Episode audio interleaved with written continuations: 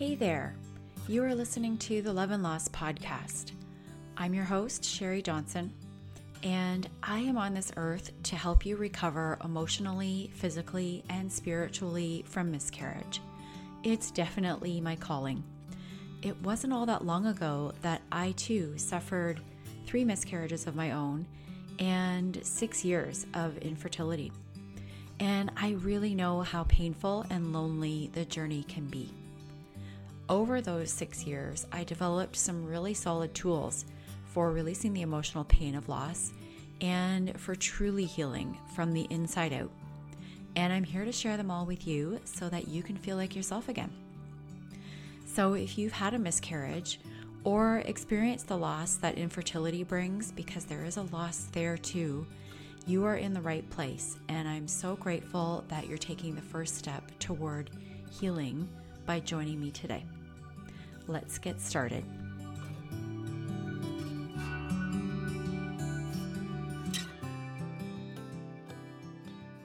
Hi, you're listening to episode number 25 on the Love and Loss podcast. This is Sherry Johnson, and today we are talking about how to know if you've healed after a miscarriage. You might not be crying regularly anymore since your miscarriage or other pregnancy loss, but it doesn't mean that you've healed. In fact, if you're anything like me, I didn't cry at all in the beginning. In fact, I thought I was fine, but boy, was I wrong. I remember renting a cottage with my family for about a week, for a week after, it was about six or seven weeks after my first miscarriage.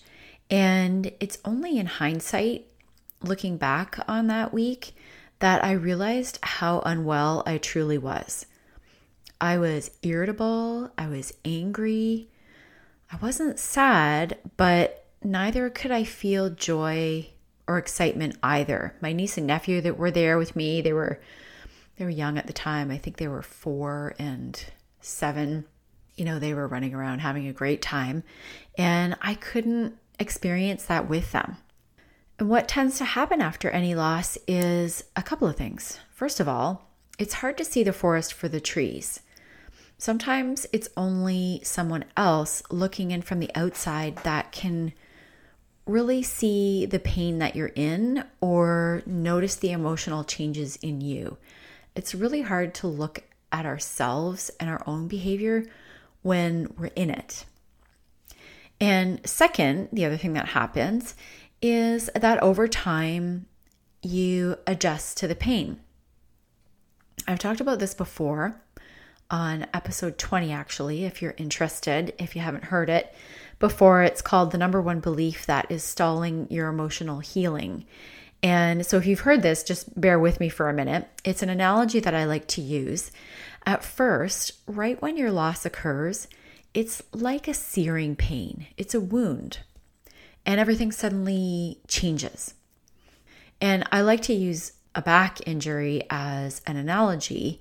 You put something out of alignment and it's painful at first. If you don't do something to help it heal, like see a chiropractor or go for a massage or acupuncture or physiotherapy, whatever your your way of, of promoting that healing is, it eventually will start to fade into the background if you don't do anything. So your body might do a little bit of the healing itself, but that pain is still there. It still hurts. It might feel a little bit better, but really all that's happened is that you've adjusted to that pain. So you don't notice it as much. But if you actually paid attention and honed in on it, you would realize that there's still healing there for you to do. An emotional pain is similar. It might fade into the background. You adjust to living with this new emptiness after a loss, but it hasn't actually fully healed. And here's what happens if you don't fully heal you go into your next pregnancy with anxiety. You're afraid that it's going to happen again. Which by the way is is you being afraid of the pain of your last loss. It's not actually fear of a new pregnancy itself. Or the other thing that can happen is is that you can't even get pregnant because you're hanging on to grief. Your body actually feels that as stress and it won't allow you to get pregnant. You might have grief resurface at the most inopportune times, and sometimes it's disguised as another emotion. So something triggers you at work and you lash out in a way that you wouldn't normally before, or something triggers you at a family gathering and you end up in a breakdown over spilled milk. So you can sometimes, you know, that that pain it wants to come out, it wants to be released and you don't have control over when that happens when you haven't healed it. The other thing that can happen is you just become oversensitive to things that wouldn't have bothered you in the past. And as I said before, it's sometimes hard to see what's going on inside of you when you're in it, when you're experiencing it. So I developed a few questions that you can ask yourself. Questions to help you identify if you still have more healing to do. So let's talk about those. Question number one Are you still feeling triggers? So, things like pregnancy announcements, birth announcements, questions that people might be asking you about having kids or having more kids, or when are you going to get pregnant? When are you going to have kids? If you're still reacting with anger or irritation when you encounter these types of situations, it's likely that you still have some pain that you're hanging on to. So that's number one. If you're still feeling triggers, ask yourself Am I still feeling triggers? Question number two Are you overact, overreacting to small things? So, feeling extra irritable and angry. And this this is kind of similar to number 1 if you're still feeling triggers, but sometimes you know, it might not have anything to do with a trigger related to your pregnancy loss, but somebody just presses one of your other hot buttons or you know, somebody leaves something lying around at home and suddenly you're flying off the handle, making mountains out of molehills. And this is a pretty common reaction and can indicate that you're hanging on to some grief, or it might indicate that your hormones are out of whack, and one can lead to the other. So, hanging on to grief can lead to your hormones going out of whack, and vice versa. So ask yourself if you're overreacting to small things. Number three, are you stuck in decisions? So if you're afraid to get pregnant again and you're not sure if you should, or you're not sure if you should try IVF, you're not sure if you want kids at all, not sure of, of the way forward. If you haven't fully processed your grief, it's going to be difficult for you to think clearly about the future. So, going back to our example around not sure if you want to get pregnant again, if you haven't processed your loss and you're afraid of of having that same pain, you're afraid of getting pregnant again because you're afraid it might happen again that's going to impact your decision. And, and that's because you haven't processed your grief. So, the fear of the pain of your previous loss is going to keep you from being able to make a decision about your next pregnancy. So, that's an example. When you resolve and process the pain of your loss, you'll be able to make decisions about your future because you won't be making them out of fear. And it's fear that keeps you stuck and unable to make a decision. So ask yourself if you are having trouble deciding on anything about your future. Are you stuck in a decision about your future? Number four, are you feeling a sense of numbness? Things like a lack of energy, low energy, a lack of motiv- motivation, even low grade depression, all of those can sort of lead to a feeling of numbness. And sometimes that lack of emotion is actually a sign that you haven't processed all the the big emotions that are stored up in your body. Tuning out and getting out of your body when you feel pain is something that we learn. And quite often it's learned in childhood, but it can be learned later in life as well. And we do that as a way of avoiding pain. So we we kind of avoid feeling it and we we exit our body. And that's what happens when you feel numb. So ask yourself if you're feeling that kind of numbness, and that may mean that you still have some emotion to process. And the fifth one are you showing any kind of addictive behavior since your loss? And when I talk about addictive behavior, there are all kinds of things that can fit into this category. So, working too much can be workaholism, can be a sort of addictive kind of a thing. Alcohol, of course, or drugs. Um, eating, so using eating as a way to comfort yourself, sugar, uh, Netflix. So just binge watching Netflix and trying to avoid being by yourself and thinking about your loss. And social media, of course, is can be labeled as an addiction.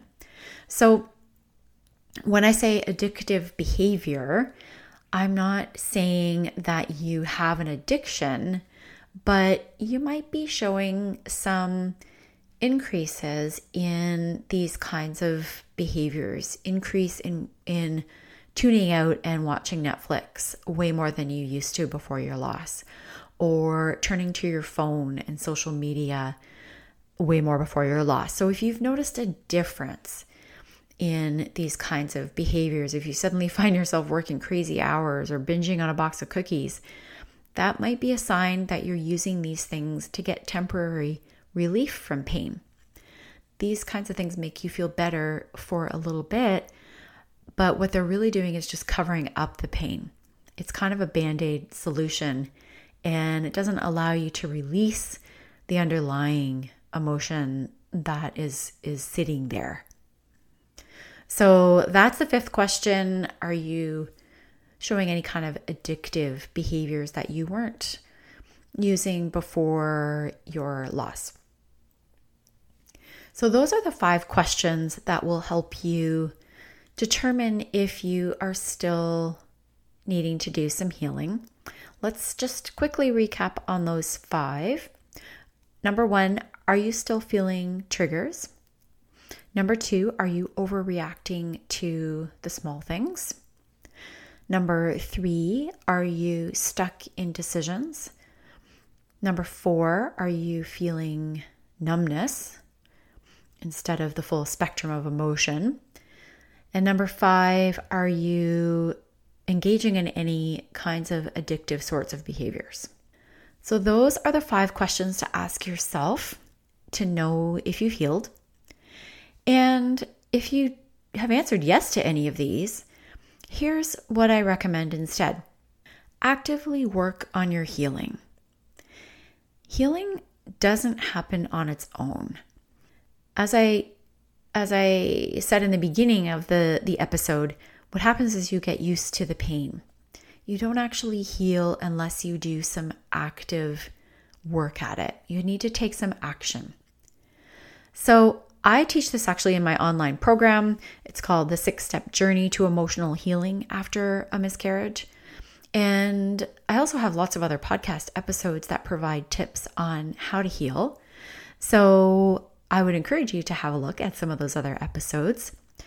And and when you do take control by doing something about it, you here's what happens. You will go into your next pregnancy feeling confident and excited about it as you should feel excited about your next pregnancy.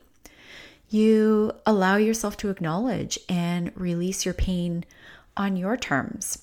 So instead of it happening when you're out and about with other people when you take action and, and actively heal behind closed doors when you have the time to to do that on your own then you take more control of it. And you'll also be able to envision your future and make decisions about your future that are based on your true inner desires instead of fear.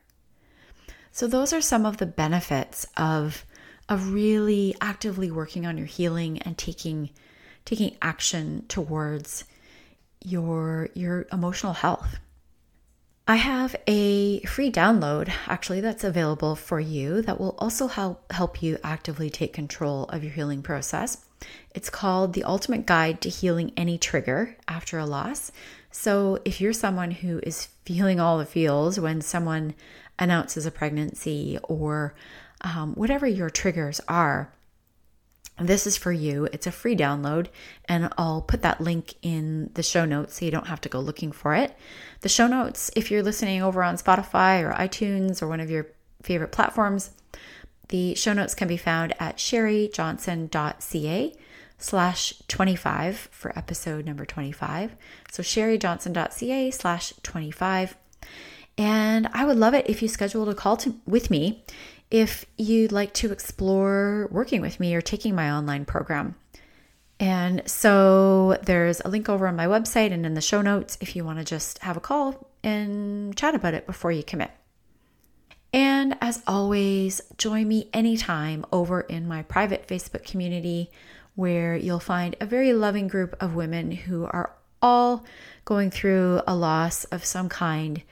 And it can be really comforting to hear what they have to say and and I also post lots in that group myself on tips for healing after grief. So I will leave it at that for today. Join me next week when I will be talking about recurrent miscarriages and the story of my third miscarriage.